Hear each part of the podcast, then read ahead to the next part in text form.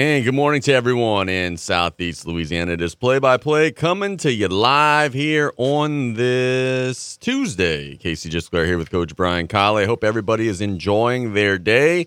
We are having a good start to the day, and we certainly wish the same for everybody at home. We have a fun show coming your way. We'll be live as always until one o'clock. Knowing me, I'll probably go to about one o three until I get thrown out of the studio. In the um, next segment of the show, we have LCO middle school coach, Coach Keagan Polkey, on the line. We'll be chatting with Coach Polkey about the way his team is playing in advance of parish play. I had a chance to watch them play at the Raceland tournament this past week. Got to tell you, I was super impressed. Um, they they lost to Houma Junior High, the game that I saw, but boy, they played Houma Junior High really close for a long time before Houma Junior High pulled away. And that look, Houma Junior High is probably the best team in the area, so that's not a, a bad result at all. LCO played very strong, very fundamentally sound. Was super impressed, and I think they're going to be a player in the Lafourche Parish Championship chase. Um, then at noon, Brian and I will talk about some different things that are happening in the world of sports leading into 12:15. Yeah, when we have Gage Griffin of Central Lafourche who will be joining us. His team plays a district um, doubleheader tonight. Well, his team only to play one game, but it's part of a district doubleheader. The Trojans are back at home taking on Destrehan tonight. Big game for the boys and the girls. Trojans trying to get to 2 0 in district play. Frankly, I mean, you know the stakes. We've talked about it enough here. Uh, it's a must win game for Central Lafourche. You're taking on a winless Destrehan team. Got to take care of business. A uh, big opportunity for them. And they're trying to get a big old home crowd tonight. Um, they're, you know, having a really strong start to the season. Haven't played a home game in forever. They're trying to pack the gym. So if you're in the area, you're listening, you're a Central Lafourche fan, go on out support the Trojans today, man. They certainly deserve it. Uh, so pack the place out there in Mathews. Now, we're going to start off today's show by talking about some of the matchups that we're going to have in the area tonight. But first, I want to shout out, and we do cover some middle school stuff here. I want to shout out Houma Junior High and Oaklawn uh, Middle School for taking the co-championships at the Raceland tournament.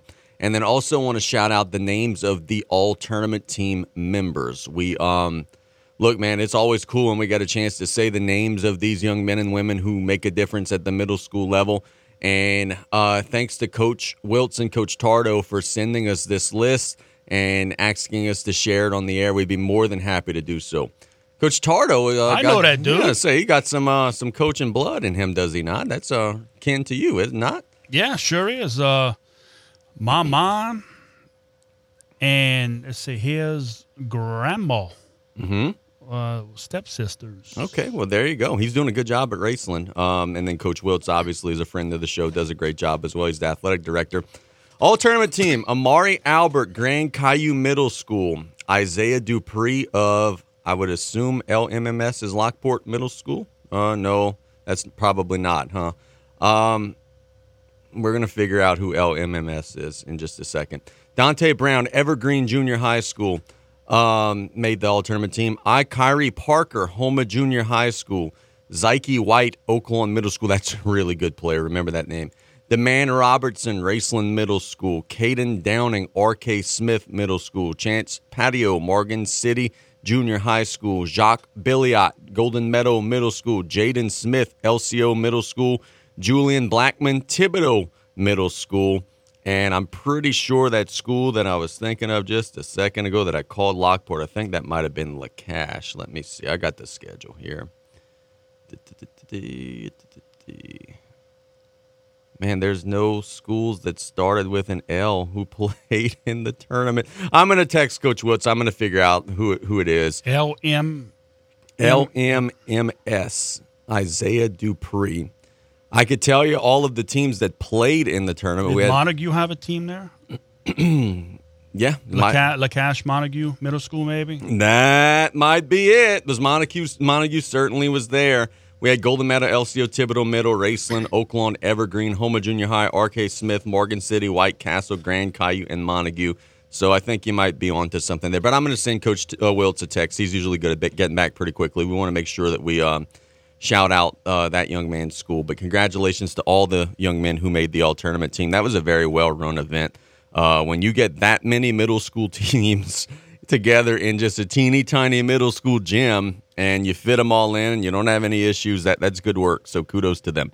Um, tonight, girls basketball score, well not scores, but um, matchups. We've got a boy girl district doubleheader between Central Lafourche and Destrehan. We talked about that in the beginning of the show. Central Lafourche hosting Destrehan. You'd favor the Wildcats in the girls matchup. You'd favor the Trojans in the boys matchup. But it should be fun either way to see. Because I tell you this, I saw Central Lafourche's girls on Friday against Terrebonne, and they put them in running time. They're getting better rapidly, so don't count out the Trojan girls in that one. East St. John girls and boys, doubleheader, are traveling to the reservation to take on HL Bourgeois. Uh, that's Wednesday. My apologies. It's listed as Tuesday on the LHSA website. That's going to be Wednesday. So forget what I just said. They're playing tomorrow. But big old doubleheader tomorrow on the reservation, East St. John and HL Bourgeois. Edna Karr traveling to the tank to take on South Lafourche. South Lafourche is currently number 27 in the Division One non-select power ratings. They're undefeated at home this year. They're taking on Edna Karr. Big old game there. Karr's really good, but they're not like invincible. They're just kind of like 500ish, like the Tarpons are. Great chance for Coach Jenkins and her team to get a quality win taking on Edna Karr. Um, that's a big one in the tank tonight. Uh, let's see. We've also got a district doubleheader between Thibodaux and Hahnville in the jungle out in Thibodaux. The Tigers are going to be taking on the Tigers. Can uh, Ashley Barba's team get a big home win? Boy, you feel for Thibodaux. They have lost so many close games. Can they break through and get a win over Hahnville tonight? And then on the boys' side, can Tony and his team get an upset victory over Hahnville? That'd be a big one for them. Girls basketball matchup. I don't even know who's home, but they both play in the same gym, so I guess it doesn't matter. Terrebonne and Ellender. It looks like Ellender's the home team there taking on Terrebonne. That one will be at Terrebonne High School. I think that's just a girls matchup there, 6:30 start time. Assumption is uh, getting hot. They are playing Donaldsonville on the road today in girls basketball action. Let's see. We told you about South Lafourche. Morgan City is hosting South Terrebonne. That's an opportunity for South Terrebonne to get another win. Saw Morgan City a couple nights ago. They were not all that impressive. Uh, E.D. White was scheduled to play Chapelle. That game has been canceled. Houma Christian School is traveling to take on West St. John tonight in girls action. And on the boys' side, we got Covenant Christian traveling to Vermilion Catholic in a district game, and Central Catholic traveling to take on Centerville in a district game. Okay. So now we go to the boys' scoreboard or our list of matchups for tonight. And we could tell you that, well, my LHSA app just pulled up girls' results again. But we've got a bunch of boys' matchups that are going to be noteworthy, and a lot of them are going to be repetitive because a lot of them are district doubleheaders. Um, but again, we've got starting out in 5A, Central Lafourche and Destrehan. Huge game for Coach Gage and his team. Got to win that one. Again, East St. John and Bourgeois, that's tomorrow. That's not tonight. That's tomorrow because South Lafourche is taking on South Terrebonne tonight at the re- on the reservation.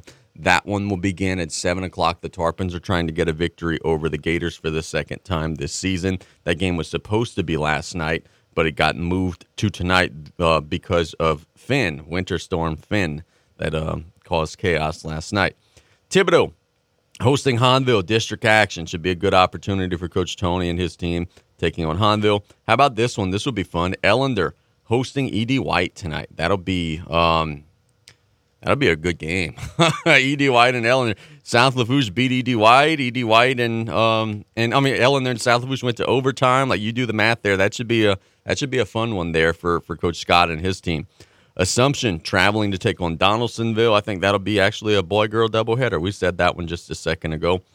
Uh, we've also got Lutcher hosting De La Salle, Morgan City hosting Berwick. Chance for Morgan City to get a PowerPoint. Um, we talked about Ed White. We go to 2A, Houma Christian School is off tonight. And then we go to single A. We've got the district doubleheader Central Catholic taking on Centerville. CCA taking on Vermilion Catholic. So some big matchups, man. Some big, big matchups. We got those district doubleheaders. We got some big um, games between South Lafourche and South Terrebonne and so on and so forth. Our scoreboard's going to be loaded tomorrow. I can't wait to see how some of these games shake out. What are some of the things you're looking forward to the most, brother? Uh, I think that the Lady Tarpon game tonight is going to be a, a, very good game. Uh, Edna Karr's coming in at 12 and 9. Uh, looking at the Lady Tarpon schedule, they scheduled like 32 games, and I just looked it up. The max you can play is 34. Yep. So uh, they they're playing a lot of games. As, uh, kudos to Coach uh, Jenkins. Yeah, that'll be a great test for them, and it'll be an opportunity to to really lock down some power points. I mentioned a second ago Ellender and Ed White for the boys. That'll be a big one. Coach Cornell Scott came on yesterday and he said, "Hey, we're young, but our goal is to make the playoffs, and they're like 31st right now. You beat an eight or nine, 10 win Ed White team at home. You've got a great opportunity to move yourself up a little bit." Ed White is going to be very disciplined. They're going to be very sound, and Ellender's going to have to execute to make you know that happen. But they're starting to get a little better. I'm curious to see the score of that one. South Lafourche kind of shocked Ed White a little bit. That was a little bit of an upset. Now you're facing a team that is about at the level that South Lafourche is, and you're going to their place. Going to be so curious to see the score of that one tonight.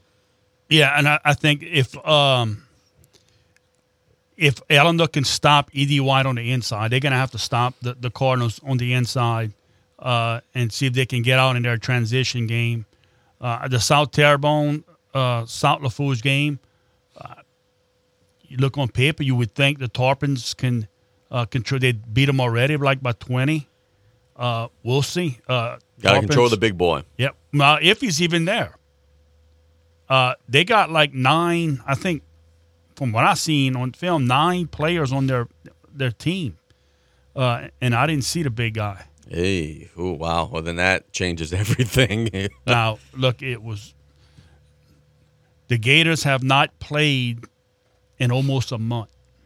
Oh, their last game was December 18th, maybe.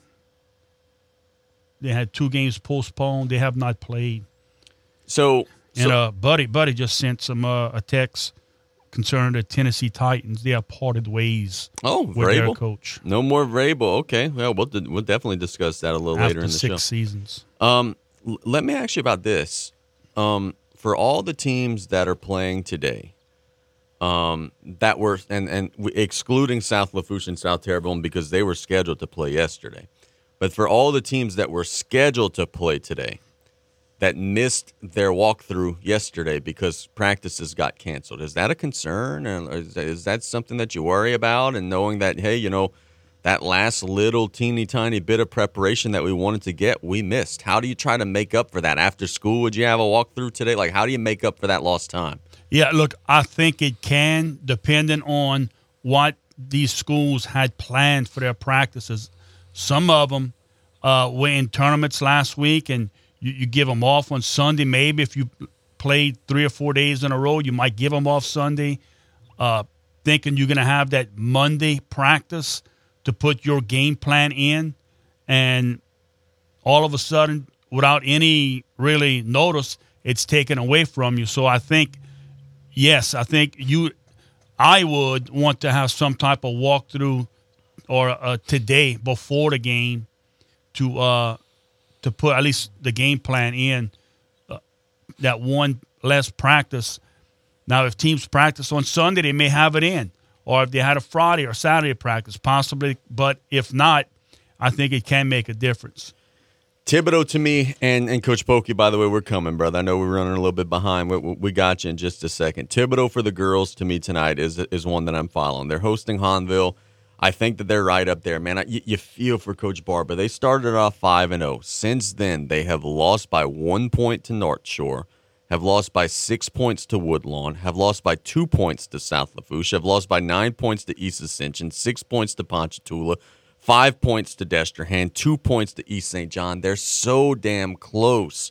You know they're going to be there at the end tonight. Can they finally win a close game and get a signature win, Coach Barba? I'm feel for you and your ladies. Y'all have been so doggone close. Go and win it tonight against Hahnville. Great opportunity. Will be a big challenge, but man, they have been so close. Hopefully, they could find a way tonight. Yeah, it's kind of tough that situation, but you just got to remain positive and uh, keep pounding that rock. Eventually, it's going to break for you. Yep, no doubt. Let's catch a break when we get back. We're going to LCO. We'll chat with their boys basketball coach and athletic director, Coach Keagan Polkey. It's play by play. We'll be right back after this. Celebrating 75 years in business, Danos has been setting the standard for generations. Become a part of something bigger and join the team. We're currently hiring for drivers, warehousemen, riggers, crane operators, and forklift operators to work out of Port Fourchon. So apply now at danos.com or call 1 833 GO DANOS. Great jobs, great people. That's Danos.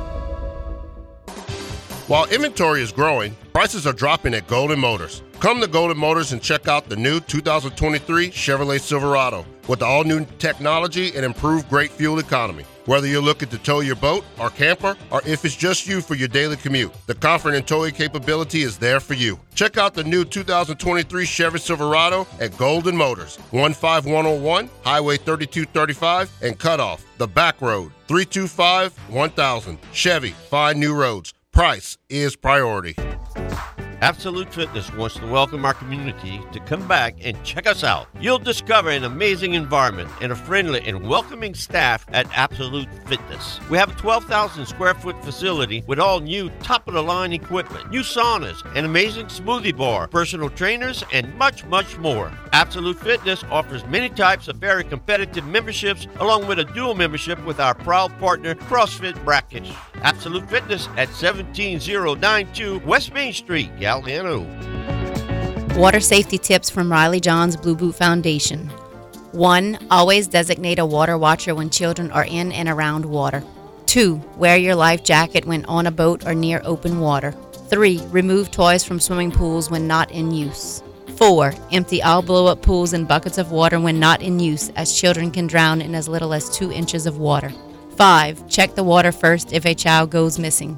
6. Stay off and away from the rock jetties. And number 7. Swimming lessons can reduce drownings by 88%. Learn to swim.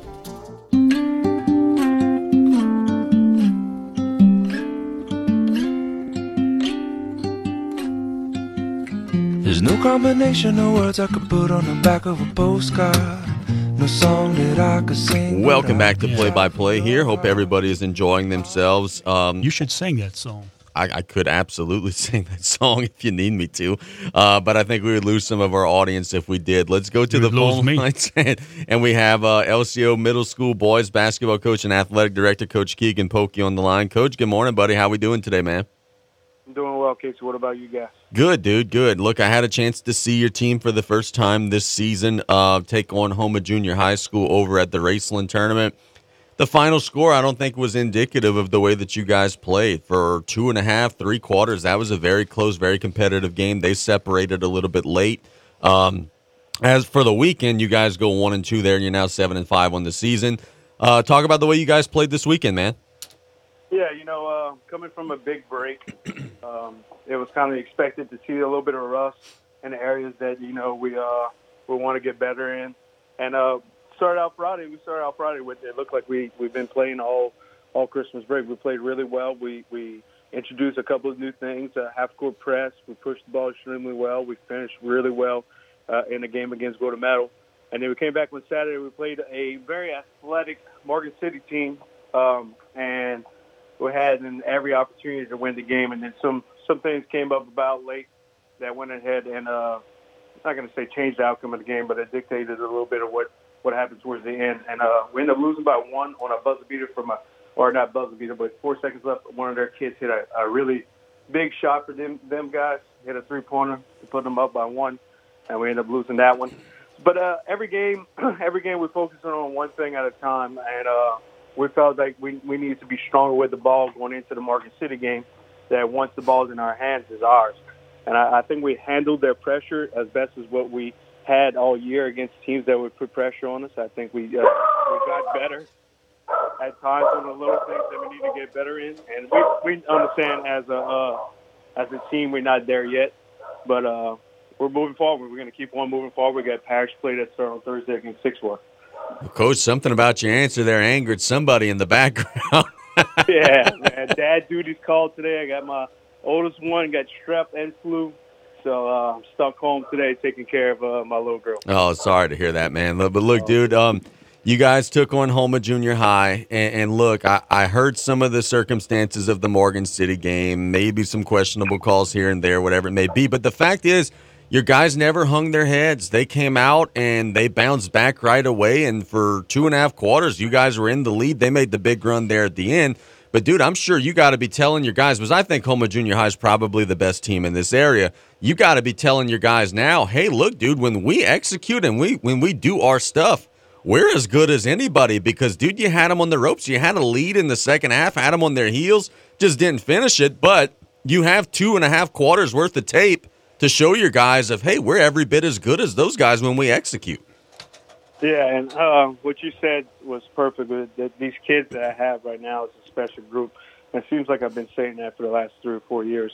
But uh, something different about these guys, no matter what that what happens to play before, and I always stress that because that's what's great about the game of basketball. You can make a mistake, and then you can half a second later steal the ball right back, or or get a rebound and go up with it. But these guys never uh, hang their head, no matter what the situation might be. They always positive. Uh, I really think that comes from leadership. Uh, one of our captains on the team, Kobe Cantrell, right now is taking that role of leadership. He's doing a great job leading our kids in the right direction. And uh, yeah, absolutely. They uh, when we when we left the locker room on Saturday, we we left on a positive note. And I think today, when we get back to practice, I think you will see that too as well, and you'll see the confidence start to build into Thursday. Coach, when you're putting your game plans together. Um, and, and, knowing when you're playing it and playing in different gyms, does the court size or just like the gym size uh, makes a difference in how you're gonna either attack teams or how uh, you think they might attack you? Yeah, absolutely. I mean, uh, prime prime example the last couple of years when we played that Golden Meadow LCO game on South Lafourche's court at the end of the year. It takes about like a, a quarter and a half. It seems like for us to get used to just the the length of the court, the width of the court. Um, same thing. Well, this year is, going to help us out tremendously. Well, a couple years back when we had Terrence here and all, we were playing against West Thibodaux at West Thibodaux, it was hard to get any kind of offense because their length was so well and their their zone defense. So um, it's gonna be a little bit different over there this year too, as well, being that we, we're gonna be playing on a bare court. But yeah, it, it, can we press? Can are they gonna press? Press? Are we gonna widen them out? Can we push and transition? All those things. And there's only a few courts left. It seems like the race in the Lockport gym, our gym a little bit too as well. Uh, it's kind of small, but yeah, absolutely, it comes down to uh, pretty much the, the tempo of the game, how, or how can they prevent a, a few things happening for us, and how we could prevent a few things for them. Coach, I got to tell you, you know, in years past, it felt like there was that one clear cut favorite. Last year, it was Raceland, and, you know, kind of everybody going in knew they were far and away ahead of everybody else. It doesn't feel like that this year. You know, Raceland is, is not as good this year as they have been in years past. I've seen Thibodaux Middle School. They're really good, but they're not invincible. I've seen you guys. You guys are really strong. It feels like it's as wide open for the parish race as it's been in a long time, and you guys are in the mix there. Yeah, that's that's our mindset moving forward. You know, um, I think last year we had a great mindset going into the Raceland game. I know last year we came out second in parish, but those kids truly believe we could beat Raceland going into Raceland, and we had them for about or we had an opportunity for about three, three and a half quarters, and then they pulled away late. I think this year too, as well, it's a kind of similar situation to what we had last year. Uh, Thibodaux beat us twice so far, and it's kind of decisive wins by them. But I don't think we lost confidence. I think I think the kids, and I kind of told them that uh, practice over the break, guys. You're really going to see our transitioning of a, a better team from us starting now. You're going to start seeing the develop because uh, our we, I mean, we've been practicing for two months now. We we know what we expect from each other. Now we can start putting some different things that uh, could maybe move or improve our game in, in general. And uh, I, I really think you're going to start seeing our biggest growth going into the the parish play this year. Tell me about Jaden Smith, man. He's a big boy in the middle. He's very skilled. You could see he's still a little bit raw, but is a really good athlete. And boy, just feels like a sponge. It's probably one of those kids that – every week you see him do something that he couldn't do before. He just keeps getting better and better, doesn't he? Yeah, man. Jaden Smith's unbelievable. He's his second year playing basketball, uh, organized basketball, and uh, the way he attacks the ball, his touch. Um, since I've been coaching at LCO as a big, to have that touch is something that's uh, it's awesome to see as a coach. He he knocks down free throws often. uh, a very polite kid, probably the most respectful kid that I've ever been around. Yes, sir. No, sir. Yes, ma'am. No, ma'am. His grades are unbelievable. Always willing to improve. Always willing to ask questions, and it's always for the betterment of the team. Uh, I cannot ask for a better kid on our team, and that goes for a lot of those kids. Um, I'm just happy. I'm proud to be their coach, and I'm very thankful. And uh, moving forward, man, it, it, to see him develop and continue to see him develop, I'm gonna be a proud one to just be a part of that program.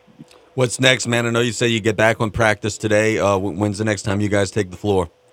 So we play Thursday at Six Ward, and then this weekend we start on Friday. We got our student body game against Lockport, and that kicks off our tournament that we're going to have our Cal Pelt Battle down the Bayou tournament that starts on uh well it starts with a student body game on Friday and then it continues all the way until Saturday.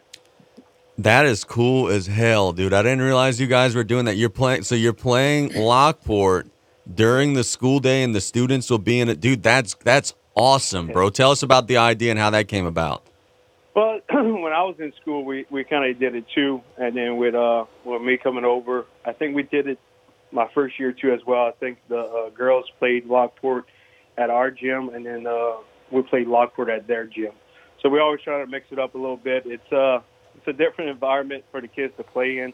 It's a cool environment. Last year was an intense battle between uh, uh, our girls versus Lockport girls. So it's just something that we do every year, give the kids the experience, you know. And uh, a lot, I, still to to this day, I remember watching my wife now play in their student body game. So as as a kid, not only the basketball players are going to remember this moment for a while, I think the student body is going to remember too as well. Well, coach, if you need help for uh, for that tournament, uh, give me a call. Yes, sir. We'll do. There you go, man. Hey, look, before we let you go, last question. What are some goals that you have for the week? It sounds like it's a busy week for the Bulldogs. What are some things you're hoping to see? I just want to see an improvement uh, on, you know, a few different areas. Improvement with uh, turnovers. Um, I, I feel like sometimes we still turn over the ball a little bit too much. But uh, just handling the ball, and that's going to come. You know, middle school kids, they're still going to make mistakes. It's kind of one of those things you still see on the high school level. Uh, but just just handling the ball, um, making sure I'm looking before I pass, and taking care of the ball once the ball's in my, my hands is mine. Let me ask you this, dude, and this we'll, we'll, leave you with this. Brian and I have been debating this throughout the course of the week, and, and so has everybody, because it's been such a controversial thing. You're also a football coach. What would you do if you said, "Hey, kneel down," and then your boys didn't kneel down and scored a touchdown? What would be your reaction to that? yeah, I mean, pretty much exactly what Coach Callais. I, I was listening to y'all on the radio. Coach Callais said I would have uh, you hear a buzzer ring off and you have five new subs. Um, but if I was in their position and I, I'm starting to see, I mean, there's like one guy that doesn't agree uh, with pretty much what everyone else is agreeing with, but he definitely would not be on the team, uh, especially in that professional level. Like if you uh, if you're making that much level of money and I'm your your coach, uh, you still got a level of respect that should be had. So uh, yeah, and then it seems like all the, the players are backing him too as well. So if I was the GM, I would probably fire the coach. If I was the uh, coach, I would probably uh, kick the play off the team. Yeah, yeah, yeah. Have a good one, bud. Sorry about the little ones being sick. Hopefully they feel better soon. Thanks for the time, man. Appreciate it, man. Y'all take care. Yep, there's Coach Keagan Polkey doing a good job as always. They're good, man. When they play with with that confidence and that poise, they had Houma Junior High on the ropes for two and a half quarters. Now they did Houma Junior High did respond and go on like a 16-0 run or something like that and took control of the game. The kid that I asked him about, Jaden Smith, he, you could tell that it's a little bit raw. You could tell he doesn't have the polish. He's got a motor. He's got a big body. He's a super athlete. And then you combine that with like the shooting of a Kobe Cantrell and you know the play of a Kai Guidry and they've got a really strong team, and I do believe that they're going to be in position when the Paris Championship chase begins. I think they're going to be one of the teams that's going to be in the mix with everybody else. Yeah, look, Coach Polk is going to do his job. He's going to go out and scout these teams. He's going to play, and he's going to put his kids in the best situation to to win games. And uh, the question I was asking him about the court size because Raceland's court just and the gym just looks a lot smaller. And oh yeah, when you you have these athletes they can cover that court quick. So fundamentals come into play big time where you cannot like make these long passes because they can react and steal the ball. Uh, it, has got to be these short passes, and especially when you uh, break in pressure. I mean, uh, how you break double teams and short passes and all to, and uh, it, it kind of got away from them a little bit in that Raceland game. Was it? Uh, yeah, it was Raceland. No, uh, Home and junior high. Houma Junior High. Yes, sir. And um, they went on that little run and just extended. It was a close game for most of it, but uh, he, he, he's going to do a good job, and his teams will be ready to play. There's, there's no doubt. So they got Sixth Ward on Thursday, and we'll see. Uh, I would expect them to uh, be probably favored in that one, and hopefully they could start to build some momentum. Dude, how cool is that? They're going to play Lockport on Friday with their classmates watching the game. I think that's so cool. Such an opportunity to build some school spirit because, look, man, look, let's be honest. Um, not every student is going to have a mom or a dad that is going to be willing to bring their child to watch. Because that's the thing with middle school, man. Like high school, the kids could just drive themselves by and large, or they could, you know, piggyback with a buddy who drives and get to the games. Middle school, you need like a parent to be an active participant. Not everybody has that. The fact that now the students that want to go and watch a game are going to get the chance to is really, really awesome. Um, Coach Loop in Lockport, you're coming into a rowdy environment. It's gonna be it's gonna be a loud gym, and but I think that's a really really cool thing. And Keagan touched on it there at the end. It's a game that they're gonna remember for the rest of their lives, dude. That's what it's all about. That that's awesome as heck, man. And Yeah. I know they're gonna do a great job this weekend at their tournament. years ago, that was pretty much the norm. If you have a tournament, you start one game early uh, during school time and you would play. Then it kind of got away from that a little bit, where uh, depending on the administration and uh, with the school board, sometimes they didn't uh, they didn't allow it during uh, class time. Now I see it's it's a good thing. It, it's great to play in front of the student body, and now um, it seems like they're letting them do it now, which is uh, is great for everyone involved. Got an answer, by the way, uh, thanks to Coach Wiltz for the clarification. The young man, and I'll shout out the name again just for clarity um, Isaiah Dupree. That is Lacache and Montague Middle School. So, just as we thought, uh, they, they merge for athletics. So, Isaiah Dupree, all tournament team for Lacache Montague Middle. Oh, we thought. what you thought. let's let's catch a break. When we get back, uh, we got some things to talk about. Uh, Shannon Sharpe said some things. We've got a rant about Peacock to play. Um, very interesting things happening in the NFL with Mike Vrabel getting canned from Tennessee. All that leading into Gage at twelve fifteen. It's play by play. We'll be right back after this. Some people just have a knack for being there when you need them the most. Like your third grade classmate who sticks up for you against that bully. The neighbor who gives you a jump start. And the friend who chases away that flock of geese at your outdoor wedding. Your State Farm agent has your back too, through good times and the not so good. And who's got your agent's back? State Farm, the company people have trusted for more than 90 years. We're here to help life go right. Call State Farm agent Ashley Barrios and cut off today at 985-632-0988. When you're sick, you want to be close to home. World class medicine doesn't require a trip to the city because the best care is close to home at Thibodaux Regional. We're continually adding new services, and our team of physicians has grown to more than 250. That's a lot of doctors. More doctors, more services, treating more conditions. And keeping more families healthy. World class medicine, right here, close to home at Thibodaux Regional. If you're looking to get a new car, you could really cut expenses by bundling your car and renter's insurance with Progressive. Sure, you love your old car, but you know it's not normal to give instructions on how to open the window. It should be self explanatory, but it's not. And notice how when you're in other people's cars, you can feel cushion in the seats? That's pretty nice, right? No, it's just normal.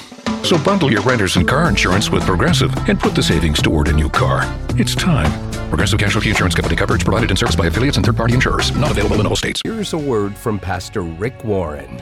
You can go 40 days without food. You can go about eight days without water.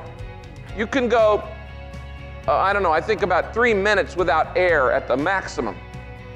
But you can't go one second without hope. You cannot live without hope. Get hope every day from Rick Warren at dailyhoperadio.com. That's dailyhoperadio.com.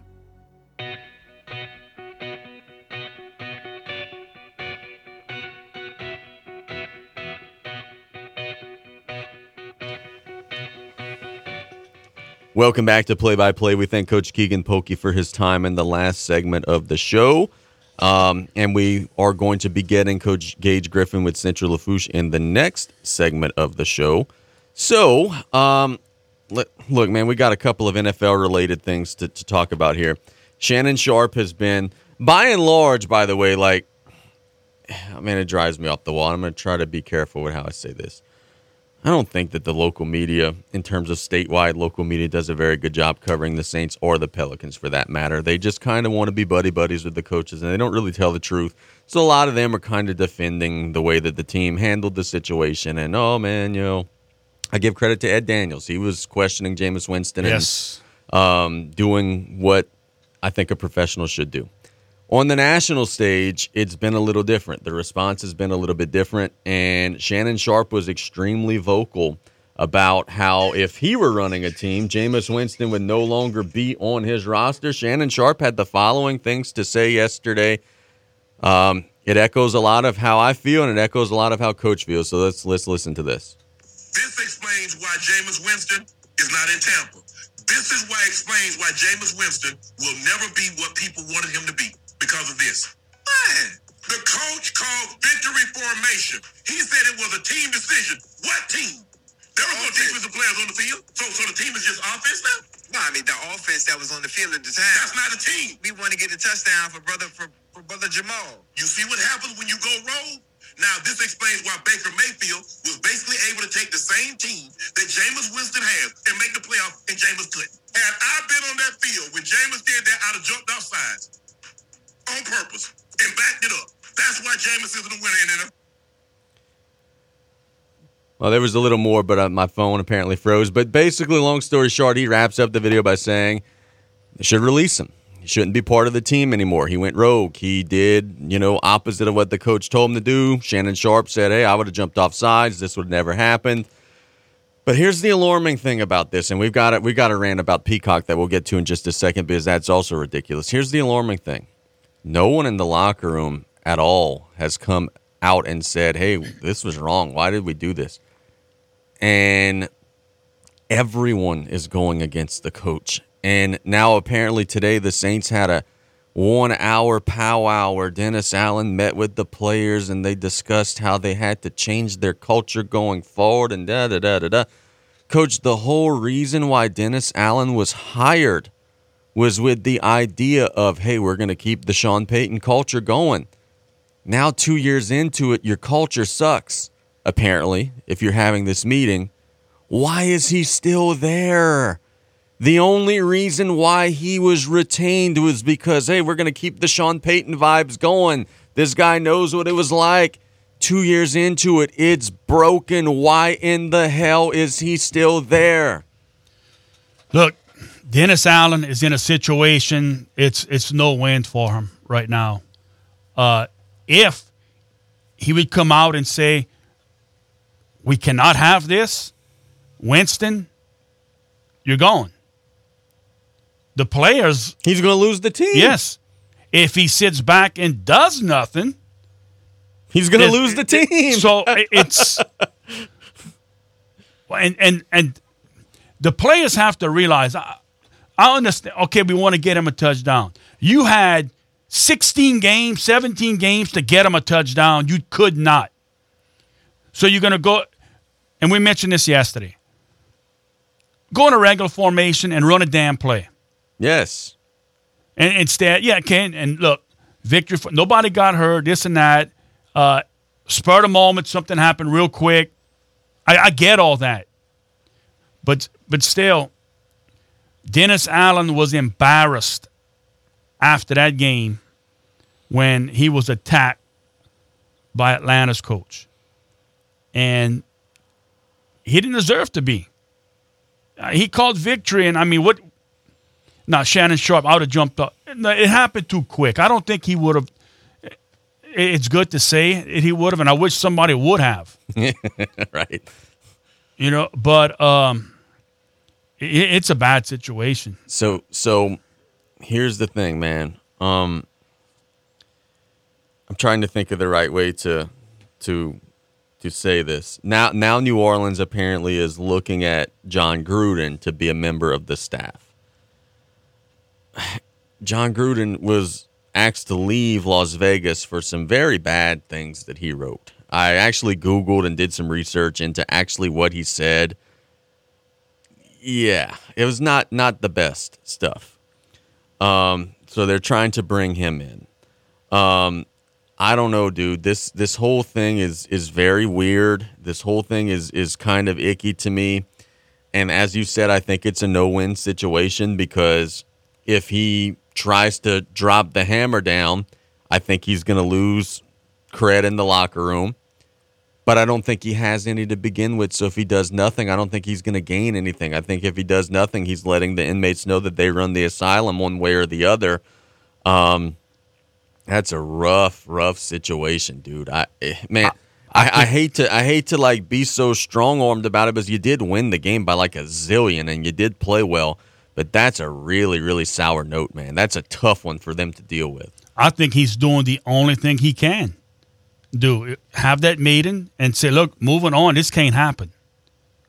And and and move on from it because anything else, it's he lost the team. Would, would the players have defied Sean Payton like that? I I would say no. I don't think so. Now I will say this: I think Sean would have. If look, here's here's another wrinkle to this, right? Okay, as a coach, part of your job is to represent your guys and the best interest of your guys.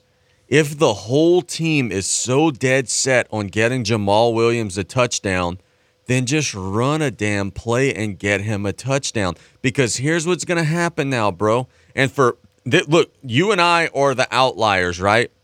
Most of the Saints fans disagree with what we're saying right now. They're throwing tomatoes at their radio. They're saying that, well, they're saying I'm a hater and they're saying that you're old school or whatever it is that they're saying. But here's what's going to happen now, coach. And whenever it does happen, I don't want to hear anybody complaining and whining and screaming. Next year, the Saints are going to line up to take a knee, either at the end of the game or at the end of a half and the defensive line is going to blow up the offensive line and knock them all on their asses, and somebody's going to get hurt. And when it happens, do not say a word because now that's the precedent that they set is that we don't trust you guys to actually take a knee when you say you are, and they're going to get one of their own linemen hurt because the defensive line is going to fire out and knock them on their asses off of the ball. And when that happens, I don't want to hear anybody saying a word about how it's dirty or it's wrong because that's what they're going to deserve after the precedent that they set on Sunday. Yeah, and and don't give me, oh, it's, it's because of it's the Falcons. No, they would have done it against anyone because they wanted to get him a. T- what does a touchdown mean at the end of the season like this? If you ain't got a touchdown in 16 games, three quarters, and and 13 minutes, you maybe you don't deserve one. Early in the game, you were inside the 10. You had a chance to get him the touchdown. Why not work hard and block, and, and don't get holding calls and, and, and get him a touchdown then? Gee, gee, gee. Uh, it, it, to me, it's embarrassing for the organization that it happened, and I, I get spur of the moment, something happened real quick. People didn't think about anything else. Just that's all they had on their mind. The repercussions they didn't worry about. Get him the touchdown. If the Atlanta coach Smith does not act the way like he did after that game, do you think we're talking about this? Not as much as we are. Um, not as much as we are, but I'm glad that he was angry because that's that was BS. I, I am glad that he took, even knowing that he was out the door. I'm glad that he took offense to it the way that he did because he had his guys back. He, you know, even though, hey, it's my last game, I, I got my my dudes back. I'm going to speak out on behalf of my dudes, and, and I respect that. I yeah. Then, okay. Then Saints kick off to you, get the ball, fumble, like give it right back to the Saints. Here, go score again. Yeah, yeah get him another touchdown. Yeah, let's get them two touchdowns. um, we ran it a little bit yesterday about the fact that on Saturday, one of the premier, and hell, I think the premier playoff game of the weekend is going to be the Chiefs taking on the Dolphins, a game that you can't watch on NBC, a game that you can't watch on Fox, a game that you can't watch on CBS or ESPN, exclusively on Peacock, which is NBC's streaming service. I think this is the most ridiculous thing that I have ever seen. And I say this again, knowing that I am a Peacock subscriber. I'm going to be able to watch the game. But the fact that there are going to be people who are excluded or who are going to be asked to pay the five, six dollars a month to watch is absurd. Had a rant. I don't know exactly who it was that was saying it, but it echoes a lot of our sentiments. Coach, fire that away, brother, because um, I think a lot of folks need to hear this. We'll get the name of the person that's speaking. Um, because man, this is dangerous territory where we're gonna start to put these games on apps and streaming services and make people pay money. NFL should not be pay per view, man. This is a multi billion dollar business. NFL should not be pay per view. Yeah, uh, Mike Francesa. Mike Francesa. Okay, let, let, let's roll it. Let's see what he had to say. See, hopefully we can get this going. at its fan base and just make another greedy reach for another bundle of money like they need it. And now we have the Peacock playoff exclusive, which you have to pay for. How many people in America don't have cable TV? How many people in America don't have smart TV? How many people in America don't even know what streaming is, no less finding streaming, or willing to pay an extra amount to get a playoff game? This is a joke that the NFL would do this with their playoff product. It's bad enough they would do it with a regular season game on a Thursday night or do it with a regular season game on a Saturday. But to do it with a playoff game is the biggest slap in the face to their national fan base. People wait all year for these playoff games. They love these playoff games, and you're going to now charge them extra for a playoff game? They don't give enough. You don't make enough. The word is that the NFL got $110 million from to stream this game from Peacock. They got $110 million to stream this one game exclusively on Peacock. That's it. Is this the wave of the future? They're going to have a hard time doing it with playoff games because there's going to be a tremendous fallout from this. And there should be because it is the utter, utterly disgraceful, greedy reach by the NFL. Like they don't make enough money. Like their fans don't go into their pocket for jerseys, for all kinds of NFL merchandise, for tickets that are very expensive across the country. They don't show up and are there religiously every Sunday. And now you're going to charge them for a playoff game? It is the ultimate slap in the face to the best and most ardent and the most dramatically important fan base in America. Nobody gets the ratings, not even close of what the NFL gets. And it's never enough. Anytime they can find another pile of money to grab, they grab it with both hands. And it never stops. And I hope the outcry from this is as dramatic and as negative as I think it will be. Now back to the game Sunday. I- don't. I don't think that enough people realize, and I think that the uh, the backlash on Saturday when people realize, hey, the Dolphins are playing the Chiefs and I can't catch it, is going to be big. But man, that's that's probably the most intriguing and exciting playoff game of the weekend, and you have to have an app to watch it. And look, I'll say this. Even as a Peacock subscriber, I think it sucks because, like I talked about yesterday, when you're in an app, you can't change the channel, you can't flip around, you can't do. You're locked into that app. You have to keep it on for three hours straight. No channel changes. You gotta watch the commercial. It's a mess, man. That there's no way we should be doing this to the fans. It's a every team makes billions with a B in revenue, and we need somebody's five or six dollars a month to watch the game on Peacock. That's a joke, man. It is, and it's it's only the beginning. It's only the start of this nonsense. Oh my goodness. But anyway, let's catch a break. When we get back, we got Gage Griffin. Gage, if you're listening, I promise you we'll get to you. Uh, his team's got a big one with Destrehan today. It's play by play. We'll be right back after this. While inventory is growing, prices are dropping at Golden Motors. Come to Golden Motors and check out the new 2023 Chevrolet Silverado with all new technology and improved great fuel economy. Whether you're looking to tow your boat or camper, or if it's just you for your daily commute, the comfort and towing capability is there for you. Check out the new 2023 Chevy Silverado at Golden Motors, 15101 Highway 3235 and Cutoff, the back road, 325 1000. Chevy, find new roads. Price is priority. It's Mardi Gras time, and Joe's Septic Contractors would like to let everyone know that there is still time to call in your orders for portable toilets and hand wash stations. You can order 2, 3, 6, 10, and 18 stall restroom trailers. From everyone at Joe's Septic Contractors, have a happy and safe Mardi Gras. Call 985 632 5592 or visit joesseptic.com. There ain't no place to be on Mighty Gras Day. Mardi Gras Day. No way.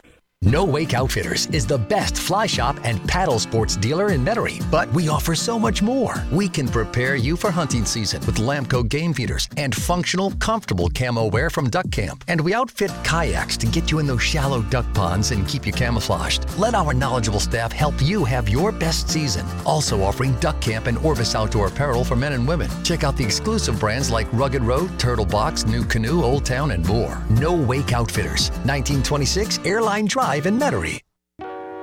Start your day off with a fresh brewed cup of Mellow Joy, the original Cajun coffee company since 1936. It brings memories to Louisiana's rich culture. Available in dark, medium roast, decaf, and full line of flavored specialty coffees. Mellow Joy is available in selected grocery stores in your area. To begin receiving Mellow Joy at your office, call 1 86 Mellow Joy. C'est les cafés du Mellow Joy, c'est des plus joie. Cheers! Cheers, please.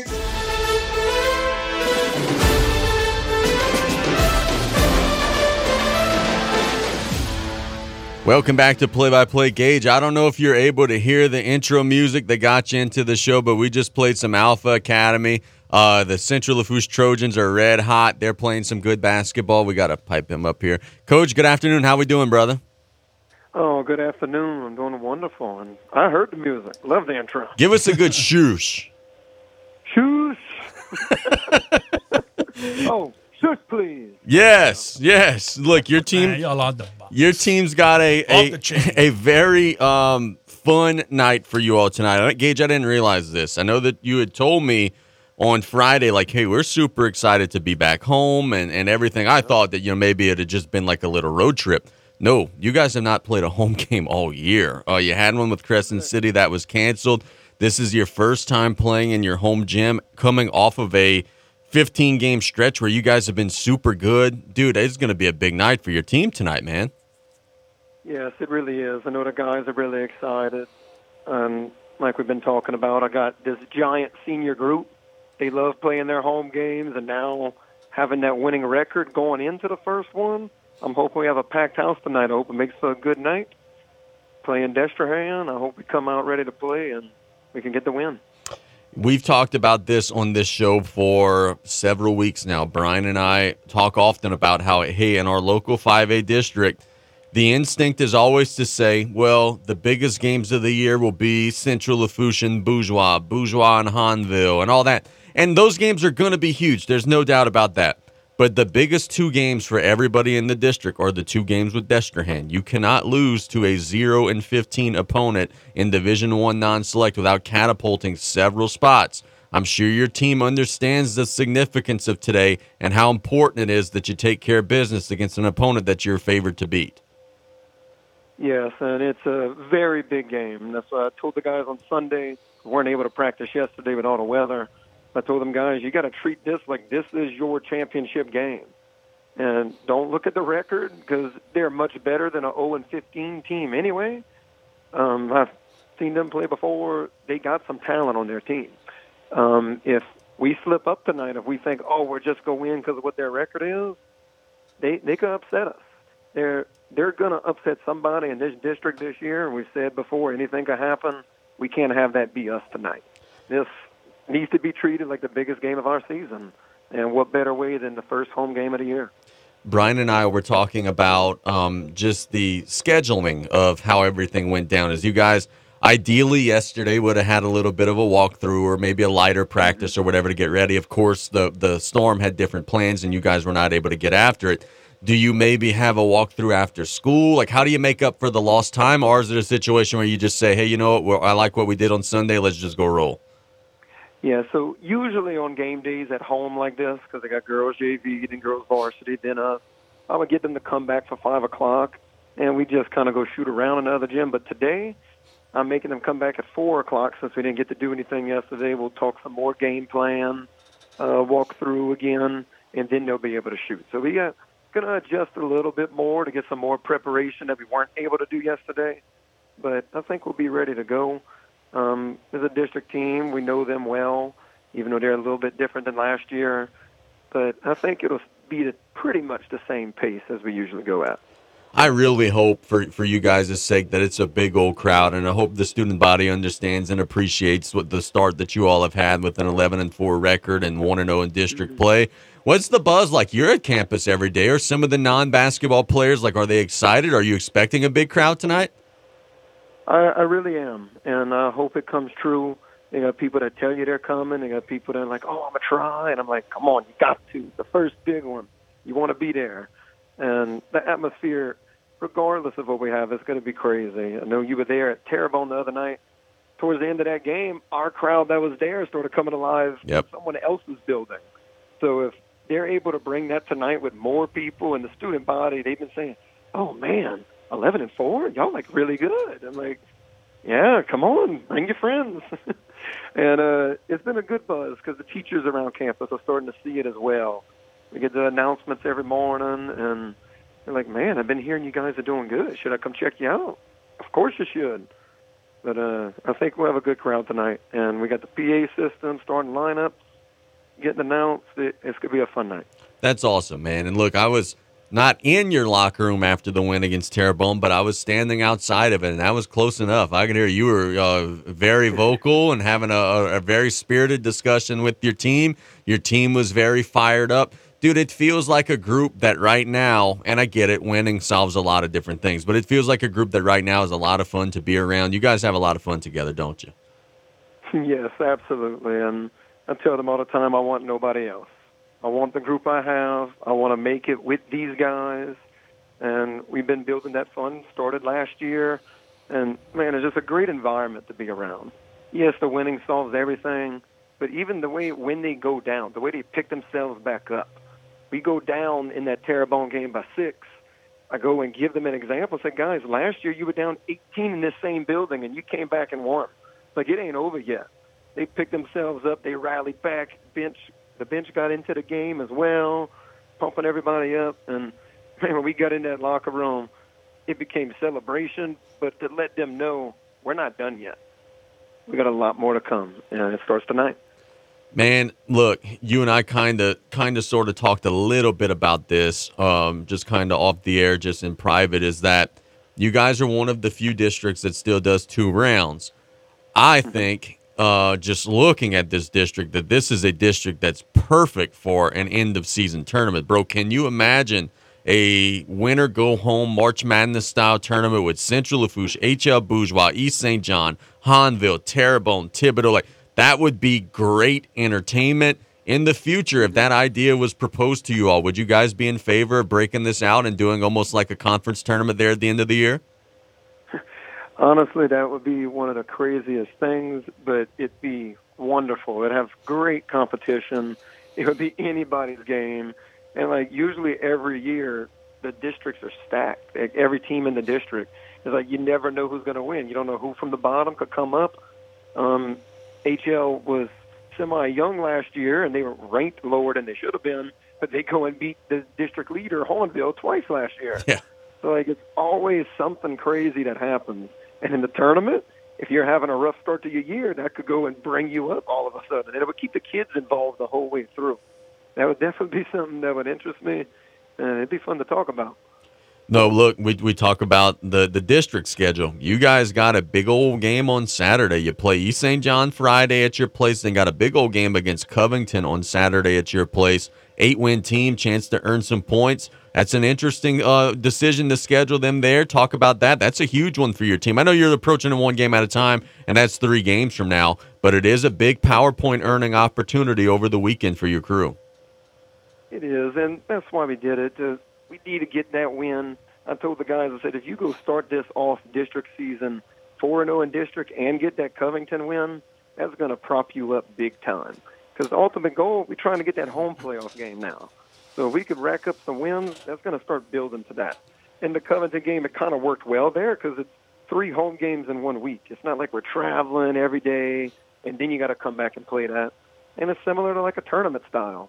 Tournament style, you go and play two or three games in a row, day by day. So we'll be ready to go with that. It's a big game. I think this is going to be the week we see what our guys really got. Coach, where are your your team stands health wise?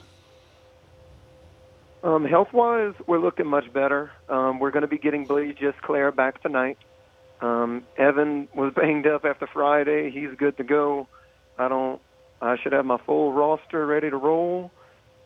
Stamina wise, they should be good. They had the day off yesterday, whether I wanted it or not.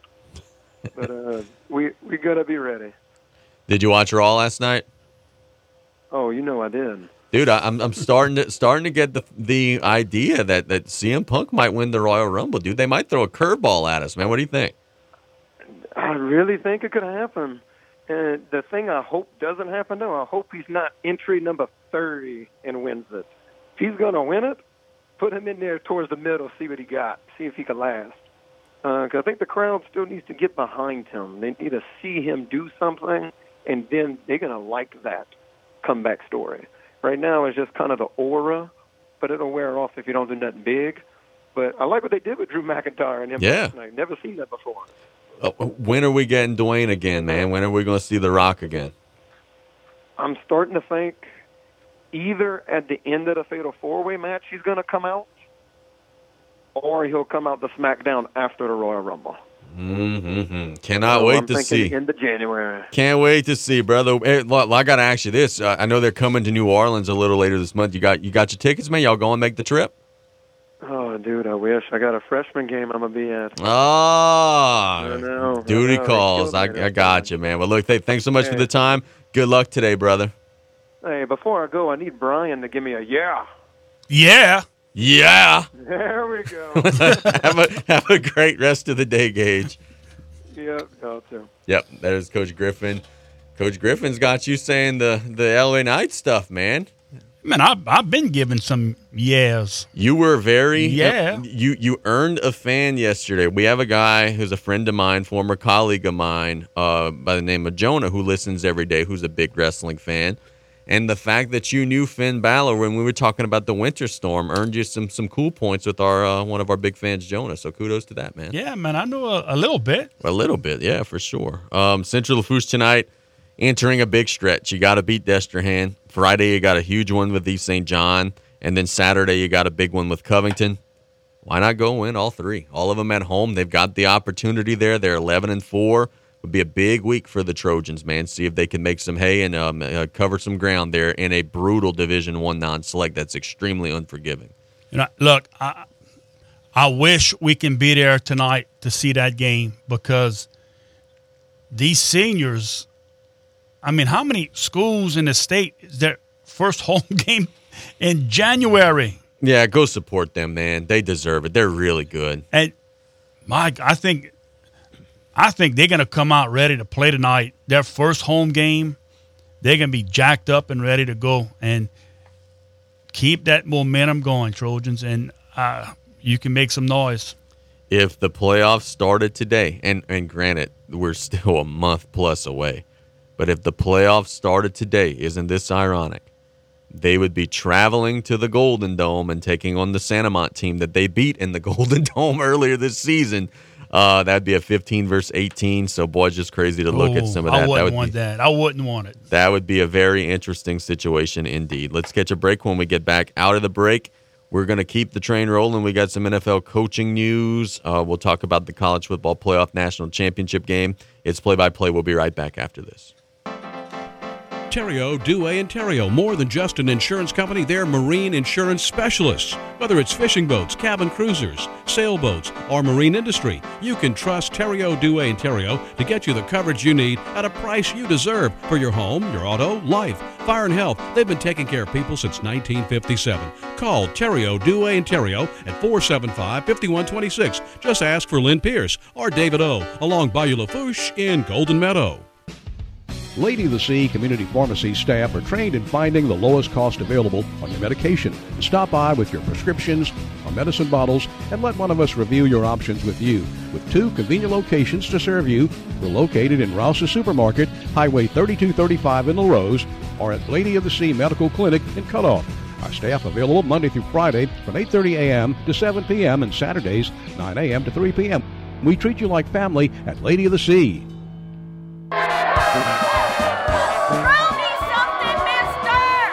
I got you. Beads, doubloons, and music. Down here, it's all part of carnival season.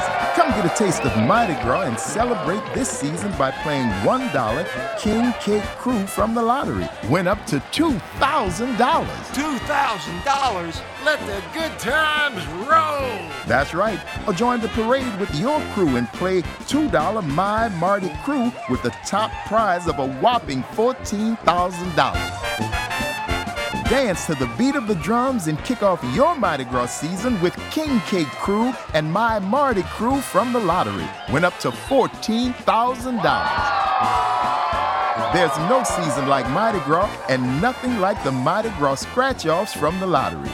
Pick up yours today at any lottery retailer. Must be at least 21 to purchase. Absolute Fitness wants to welcome our community to come back and check us out. You'll discover an amazing environment and a friendly and welcoming staff at Absolute Fitness. We have a 12,000 square foot facility with all new top of the line equipment, new saunas, an amazing smoothie bar, personal trainers, and much, much more. Absolute Fitness offers many types of very competitive memberships, along with a dual membership with our proud partner, CrossFit Brackish.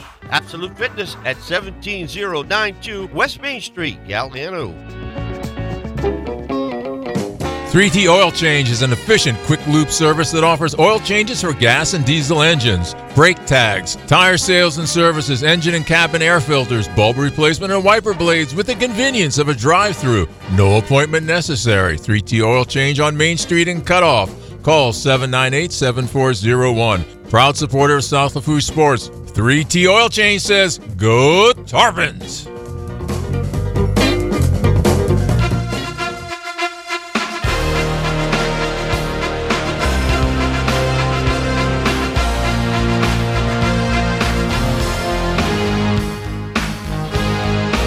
Welcome back here to Play by Play. We've got about 20 or so minutes to go here, and we've got some things left to cover. Yesterday was the college football playoff national championship game. Michigan got a decisive victory over Washington, 34 to 13. Um, first and foremost, congratulations to Michigan on winning the championship. Don't know how long they'll possess that championship, as uh, there's rumors and whispers and talks that they'll have to vacate it, but that's neither here nor there. Their players um, found a way. They were not the ones that were stealing signs. It'd be their coaches. They deserved the championship. think they were the best team uh, in the playoffs. Don't know that they were the best team in the country, but they were the best team in the playoffs, and they get a 34 to 13 win. Um, had a bit of an epiphany last night, and maybe I'm wrong on this. Maybe I'm not. Um, Michael Penix Jr., the quarterback for Washington, was one of those dudes who was like a sixth year guy because of all the extra COVID years and everything. He literally played six seasons collegiately. Before the or right after the NFL draft, he turns 24. And when I look at some of the really good players this year around the country, Bo Nix, Jaden Daniels, Penix, a lot of those guys are the same. You know, fifth and sixth year guys who took advantage of their COVID stuff and man, I went into this game last night thinking like Michael Penix Jr. Like he had a great year. He's going to be a really good pro, and he's really smart and uh, gets the ball out to the right places. And look, I'm not all the way all out, but what I saw last night is something that I think we've seen a lot of in the last couple of years, which is teams get this 23, 24 year old super experienced quarterback and they master their system because they're more mature than the players they're playing against who are often 18, 19, 20 years old. And they just kind of get really comfortable because they're the big fish in the small pond. But last night, watching Michael Penix, when the speed and physicality got ramped up to an elite level, he didn't look like the same player. So it left me wondering is is this guy truly a great NFL prospect or is this a guy who is playing 7 and 8 biddy as an 11-year-old because he was always older than everybody that he was facing. I don't want to throw big judgments about a guy based on one game, but he didn't look like the same player last night facing that Michigan defense. He didn't look comfortable under pressure. He didn't look comfortable unleashing the long ball like he had been doing. When he did, he was overthrowing it and was very inaccurate. He got intercepted a couple of times. And look, give credit to Michigan for that. They did a lot of the things that made him uncomfortable. But I think that young man for Washington's draft stock got hurt last night. He did not look good. And I would be a little nervous now going forward if that would be my quarterback of the future in the NFL. Absolutely, it hurt his draft stock it seemed like he wasn't ready for that stage. And Michigan, give credit to Michigan, they did a great job. Had him confused uh, most of the game. He hurried some of his passes. Uh, he, he just he was off. I mean, it just it was a, a, bad night for him, and you can't have those bad nights in that on on that stage. But uh, just watching the, the game, uh, every time, like when Michigan would score did you notice on the Washington sideline there was somebody that was always cheering? What? Didn't they have that scout that was on their sideline? You're still he, alleging he would, shenanigans yes, from Michigan. He, he would cheer, and after the game, Michigan's coach Harbaugh puts on sunglasses. That's the sunglasses that the scout was using to uh, as his disguise. Oh man, come on, bro. You want to talk conspiracies? Give give Harbaugh his roses. They won the championship, man. You know what's interesting? Yeah, I I will not give him that. He I, I, I didn't realize this until they said it on television yesterday. I didn't realize this. Washington is going into Michigan's conference next year. These two teams are going to play one another in the regular season. Wow. Um, I think it's actually going to be in the big house, which means that Washington's going to get creamed again. But um, I didn't realize that these are now going to be conference rivals going forward. Um, Harbaugh delayed the Gatorade bath. He actually was showed a pretty athletic move of ducking it the first time. Then they got him the second time. He had a scout knowing it was coming. um, for a Michigan team that finishes 15 and 0, Brian, I'm going to ask you this, and I mean this not to demean anything that Michigan did. They played 15 games, they won 15 games, they beat Alabama, all that good stuff. I watched the game last night and thought to myself, Georgia would beat both of these teams. I think Georgia would have shut down Washington all the same like Michigan did. I think Georgia would have shut down. Look, McCarthy last night was 10 of 18. They didn't even try to throw the ball. You're not going to just line up and run it down Georgia's throat. I really believe that even though they're the national champions and they deserve it and yada, yada, yada, not taking anything away, this year in the four team setup, I don't know that the best team even made the playoffs. I would agree. Um, and I think if Georgia could have matched up with the big fronts from Michigan on offense and defense, uh, but Michigan just kind of like bullied Alabama and uh, Washington up front. They came out, they punched Washington in the mouth. I mean, running the football, and quarterback did enough. They made enough plays, and every time it seemed Washington was driving, getting on it, something would happen. They, they you know, uh, overthrown or just different things. But you got you got to give end of the day, you got to give credit to Michigan. They, um, like you said, and, and the, the four teams, they they were the best. So by the start of the next college football season, late August, early September, will they still have their national championship, or will it have been vacated by then? Vacated. So you think that that's going to come pretty soon? Should. Um, next question. We've got some NFL vacancies, and, and we add Tennessee to the list. Let me pull up the list of teams here in the sport. New England may be looking. There's rumors that Belichick might be forced out. The Titans are now looking. Um, the Chargers are looking. The Raiders are looking. Though I think the Raiders should should hire the guy who was their interim Right. coach. He did an excellent job. Washington is looking. Chicago, not officially, but may be looking. Carolina is looking. Atlanta is looking. Um, Harbaugh to the NFL. You said yesterday you were sure, but then yesterday he goes on Scott Van Pelt and he's talking about spring practices. So I'm not. I don't know that he's necessarily locked to leave. Which of these NFL jobs do you think he's most likely to take? Because I, I'm kind of on the. I, I think he's coming back to, to college, but which of these NFL jobs do you think he would be most likely to take? Chargers. That that'd be the one I would want. You got a great young quarterback and a really good draft pick to try to get some weapons. That'd be the one I would want. He played for the Bears. They have the number one overall pick. Um, I don't know. I, I just think there's going to be too much heat. Why even? Uh, I don't. I don't know. I mean, would that be a distraction if he stays, or even if he goes? I mean, whatever.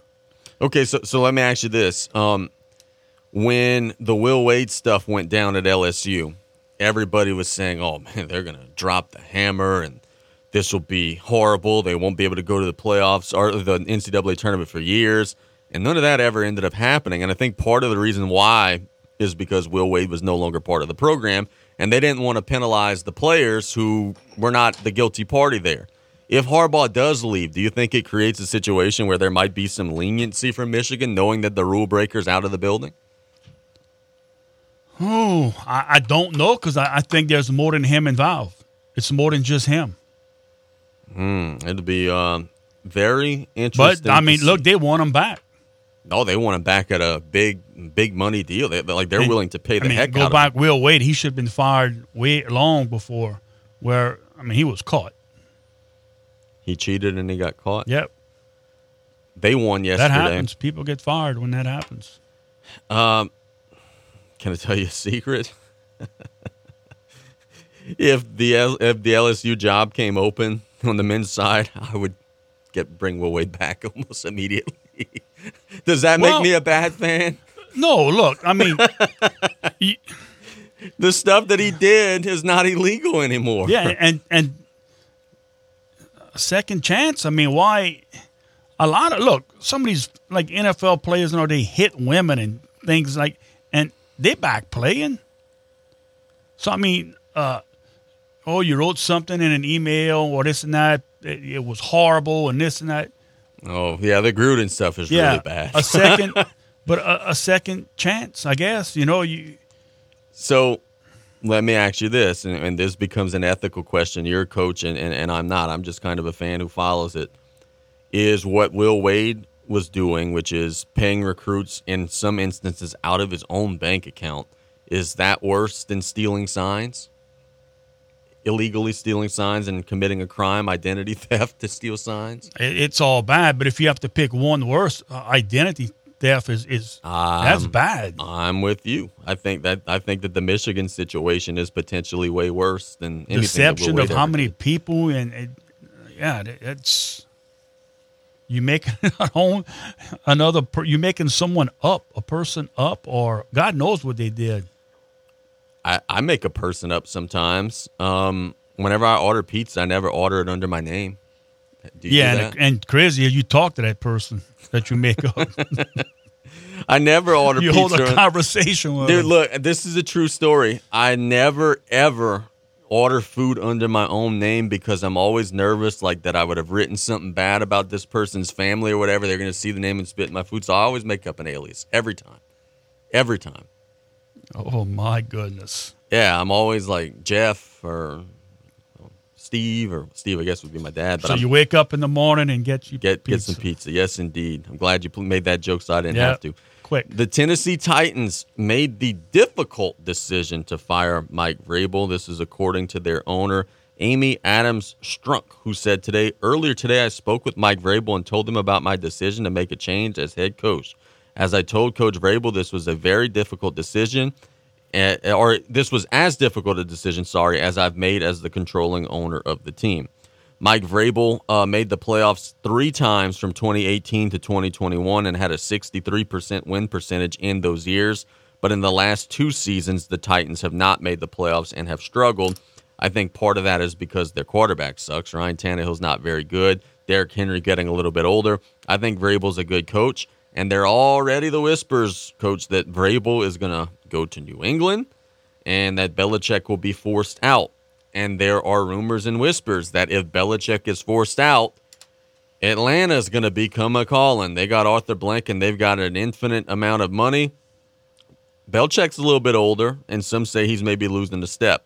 Would you fear him in the NFC South running the Atlanta Falcons? Yes. I wouldn't want to see it.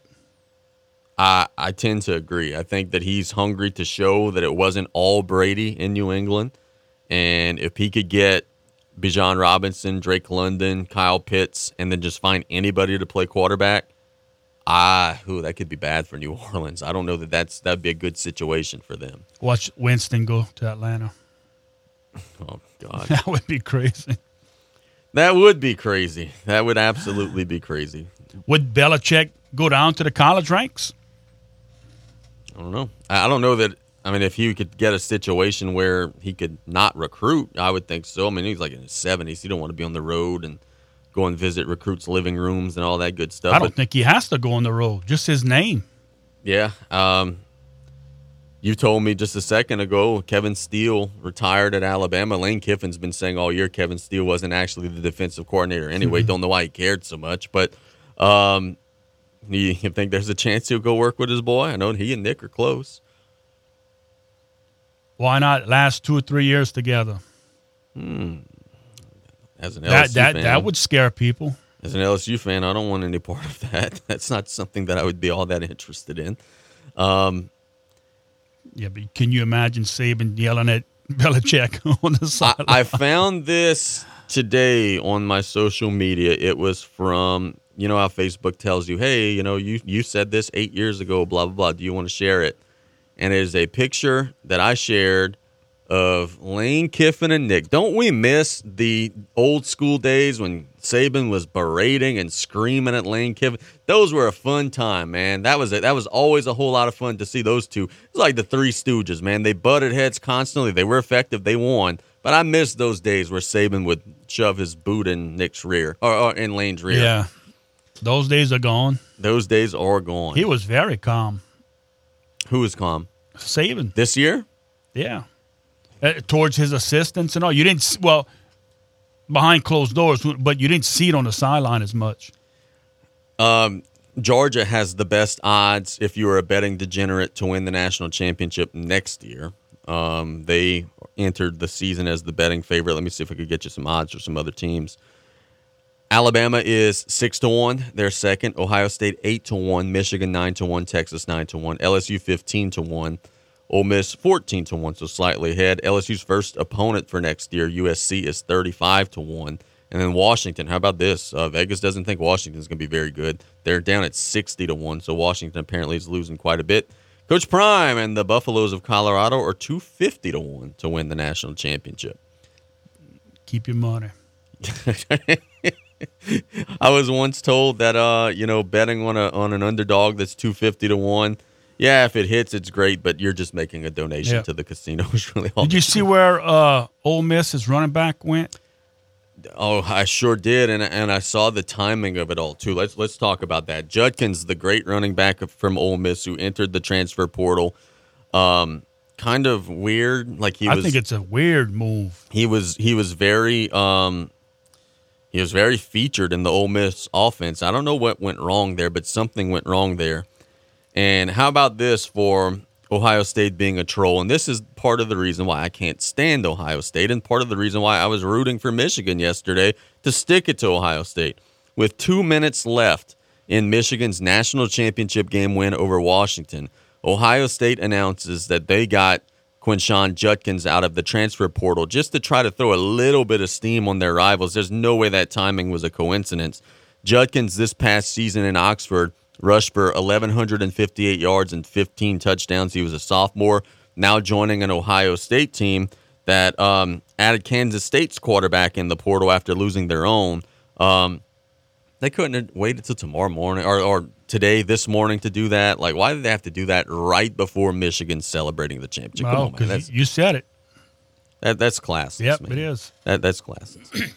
Harbaugh yesterday uh, was asked about the NFL, and I know we talked about that just a second ago, but he, he downplayed it. But now here's the thing that he said that is drawing the, the um, anger of a lot of college football fans.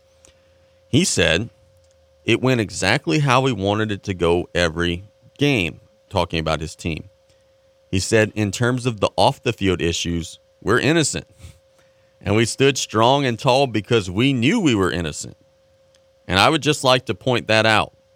He continued, These guys are innocent. We overcame that. It wasn't that hard because the whole time we knew we were innocent. Mm-hmm. Don't you have film of the guy? Yeah, claiming innocence um, when you're on tape it's, is kind of an interesting flex there. Harbaugh says they're innocent. Now, I'll, I will agree with this when he said these guys are innocent. I don't think his team did anything wrong, but he and his staff, Yeah. um, Playing with words. Michigan Athletic Director Warde Manuel said that he understands why people in the pros want to hire Jim Harbaugh and talk to him about being a coach at the professional level. He said, if I were in the pros, I would want to talk to him just because of what he's accomplished. But he said, however, I'm not in the pros and we want to keep him as our coach. That's my cross to bear. I'm super proud that Jim is our coach. Harbaugh is going to get a big money deal from somebody, either Michigan or somebody in the NFL.